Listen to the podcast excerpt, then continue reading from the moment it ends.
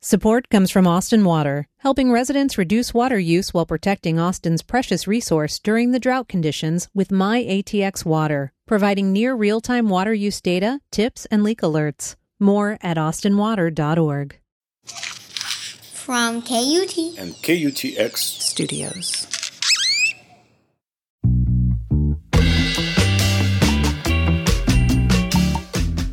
Hey there. You're listening to This Song, the podcast where artists talk about the songs that formed and transformed them.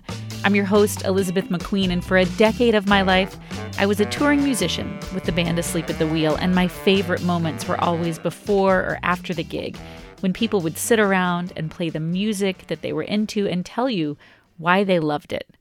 I got off the road a couple of years ago, but I still long to talk to musicians about music, and so I created this podcast. Because, in my opinion, musicians are the most beautiful when they're talking about the music that changed them. And this week on this song, you'll hear a rerun of an interview I did with Annie Clark, who you probably know as St. Vincent. And I chose this episode because I've been seeing news about a film that she wrote with Carrie Brownstein.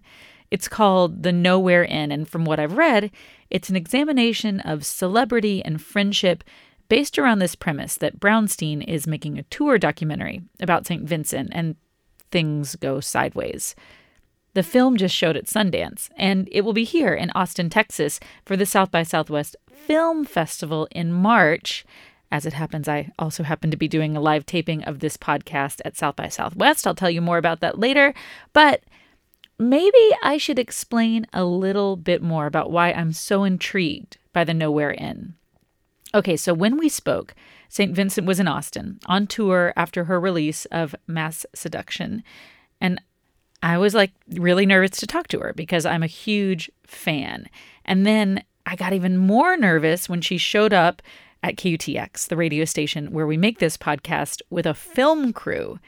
I was told they were making a mockumentary about the life of St. Vincent and that they would be filming our interview, which like you guys, I got really nervous. And I think that that interview was part of the Nowhere Inn project. So when you listen to this episode, just imagine me and St. Vincent sitting at a table. We're talking into microphones. She never takes off her sunglasses. They're totally bomb sunglasses. I'm super nervous, but delighted to be talking to someone whose music I truly admire. And it's all being filmed. Luckily for me, the interview ended up being quite delightful, as you are about to hear.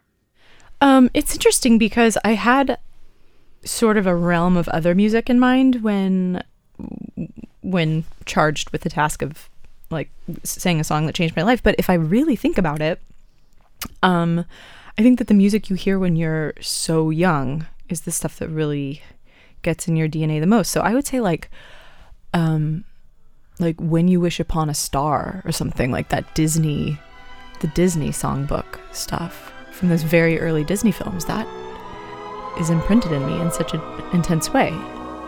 When you wish upon a star, makes no difference who you are. Anything your heart desires will come to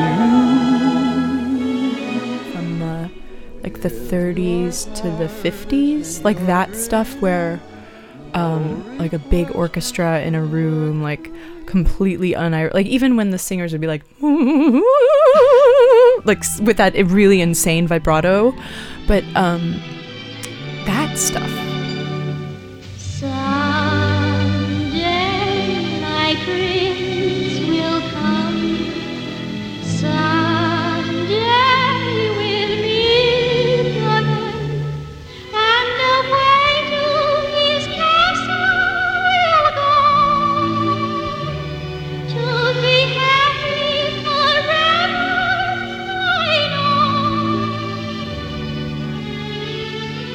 I still hear it, and there's nothing about it that's ironic to me, or like, oh, isn't this silly? Or it's just like, oh, this is just this is this set the template of what I think of as beautiful.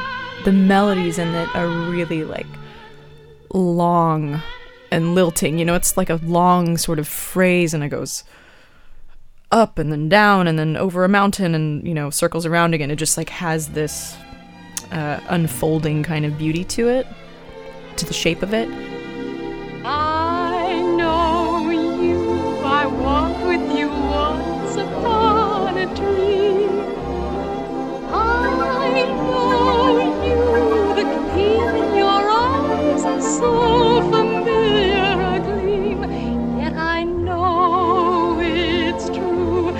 Visions are seldom all they seem.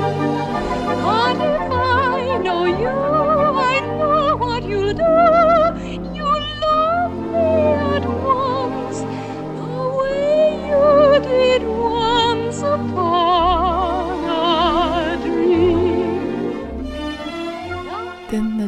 like the dynamics of an orchestra in a room or like a choir singing.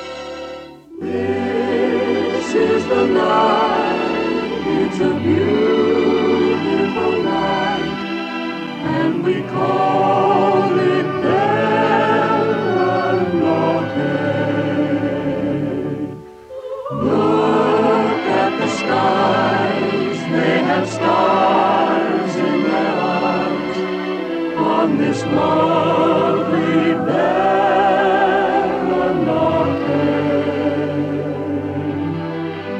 that stuff it's your first introduction to like magic. But like oh the world is magic. And you know i think like every kid wishes they could be in a cartoon. Like you wish so deeply um that that y- your reality could just sort of like transmutate into in, into that world. And the music is like the closest you can you get to come to it. This is the night, the heavens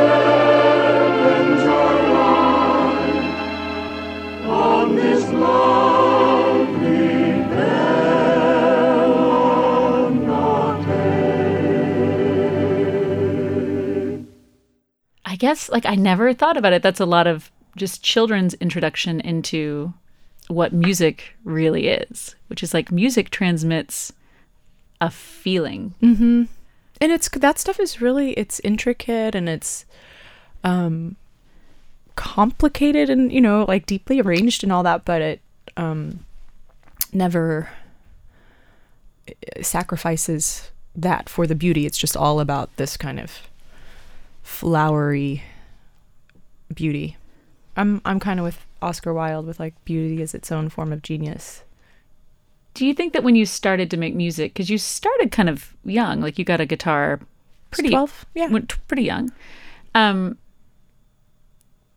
was that something that you were ever cognizant of trying to like recreate? Like, the magic thing? Yeah, Sure. I remember when I first started playing guitar, whenever I would open my mouth to sing, I would just start crying. Because it was it it was some portal to emotion that I didn't have access to in that way in regular life. So it took me a long time to like n- sing without crying. Isn't that strange? I thought about that recently. Not at all, actually. I think it's um, you know, especially when you're that young, you're going from being an emotional being that just feels to a being who, you know, has has like a fully formed cerebral cortex. Right. Can actually like Has a lexicon for the Yeah. emotion. um but I do I mean, but that's the that's the best thing about music ever. It's so wonderful. when you were a kid watching Disney movies or listening to them. Did you have a sense that young? Did the music lift you up in a way that you found maybe was singular? Yeah. Or do you, I mean, Absolutely. yeah. Yeah, it did. Um, and then I, um, and then I started playing guitar uh, when I was twelve, and I was like, okay, I have all all the information I need. This is what I'm gonna do for my life, which is a strange thing to think, and it's a, it's a um, there is an amount of immense um, delusion that it takes to to really do anything in life, and luckily enough, I that delusion was uh, I, I not only had it, but I, it was encouraged. Um, and and now you know my music has given me my whole life. Like everybody I've ever met, every place I've ever been, it's because I loved a thing, and that's crazy. It's wonderful. It's so I'm so lucky. That is a lucky thing. A dream is a wish your heart fast asleep. In dreams you will lose your heartaches. Whatever you wish for, you keep. Those Disney songs. It's like I, I I always think about people who write songs like that, like songs that reach millions and billions of people, and that people can like so many people can love and connect with. It's like how How? I mean, and it's the answer to that. I feel well. I can't speak to that because I'm not the person who's done that, but but I imagine. Um, but I imagine that.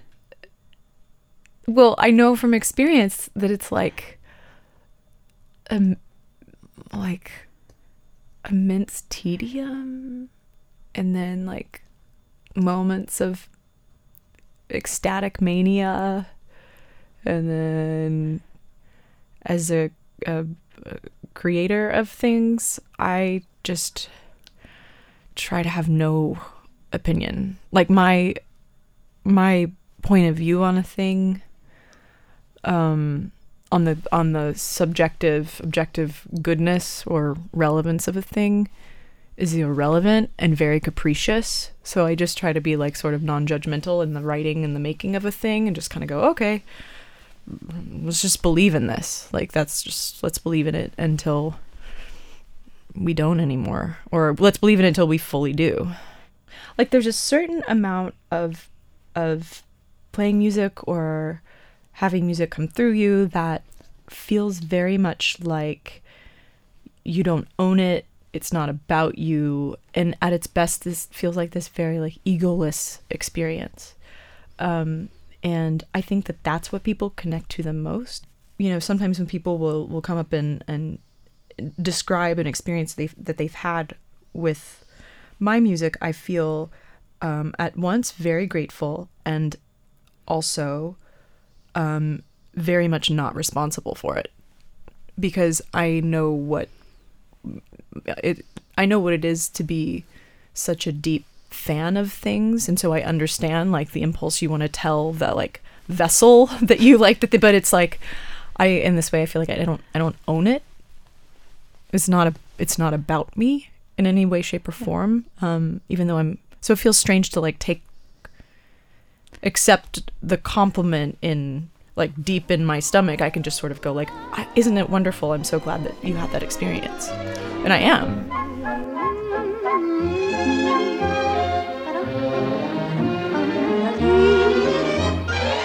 Coming up after the break, St. Vincent explains why she wanted to approach the songs on Masseduction with a Disney esque lack of irony.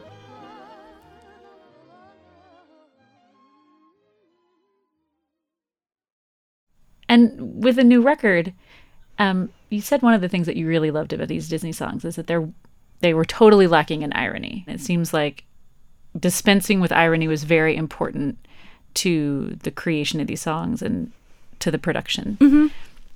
Was that something that became like a focus of making this record? that was just sort of a tenet from the beginning. Like I felt like I'd done a I'd done a number of things and over the course of I guess four solo records and one collaboration record with David Byrne and um so I just felt like okay, what's the thing that I haven't done? And I was like, well, I, I don't feel like I've really like gone straight for the heart and the jugular. Like I've um made a lot of things but I didn't feel like I'd necessarily tapped into that kind of the the feeling you get when you like when there's a song and the verses are for you and the chorus is for everybody kind of feeling. Um, so I wanted I wanted to do that. New York is in New York without you, love. So far in a few blocks to be so low. And if I call you from First Avenue, motherfucker in the city who can handle me. That's a very vulnerable process. I mean, that, I mean, it is and it isn't. yeah. I mean, it like it it's kind of not because if you uh, if you tell everybody everything, you have nothing to hide. Nobody can hurt you. yeah, I know. I told you. We're the only motherfucker in the city who can stand me. I have lost a hero. I have lost a friend. But for you, darling, I do it all again. I told you I'm heartbroken. I told you I'm an idiot. I told you, you know, this, that, and the other. So, Yeah. so are you. Yeah. We all are. Who cares? And we're all just like waiting for someone to show us that so that we can feel okay. I mean, That's what I know I am. does for me. Fuck yeah. Yeah. Yes. Absolutely. It's at its at its best. It makes us feel not alone. Yeah. In a world of chaos.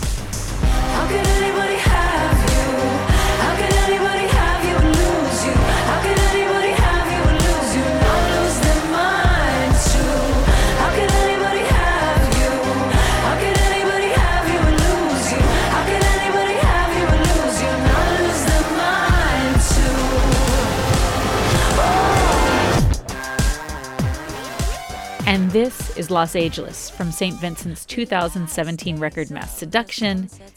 And yeah, the interview ended up being great despite my nerves and the cameras and everything. And yes, I am going to make a point to try and see the Nowhere Inn, and not just because there's a slim possibility that I might be in it, but because it looks like a really good movie. I also have spoken to Carrie Brownstein for this podcast. She told me about why she loves Rihanna's Stay. You can find that wherever you get your podcast. You can also head to the show notes page for this episode on kutx.org, or you can kind of scroll up on Apple Podcasts. You can also find a link there to information about the Nowhere Inn at South by Southwest, and you can also find a link to the information about the live taping of this song at South by Southwest. And as always, you can find a Spotify playlist on the show notes where you can listen to all the songs we referenced in this episode all the way through.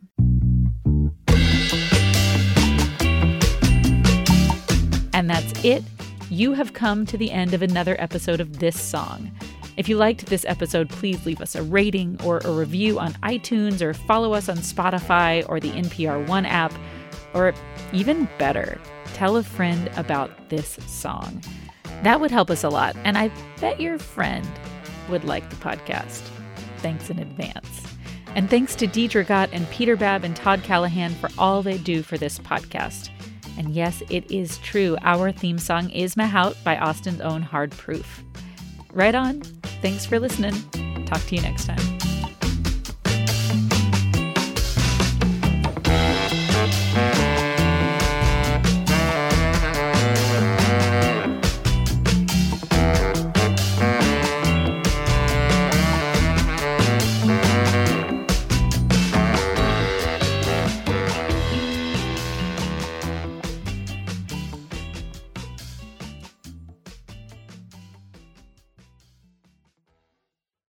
KUT's next ATXplained live show is April 3rd. Brand new stories about Austin's people, places, and culture told live on stage by your favorite KUT journalists. I've never gotten any specific invites from Steiner Ranch. And that's about the time Charlie chomped down on that chicken. I will hypnotize you into securing my law services. Join us April 3rd at the Paramount Theater for KUT's next ATXplained Live. Tickets are on sale now. Get them at austintheater.org, and we'll see you there.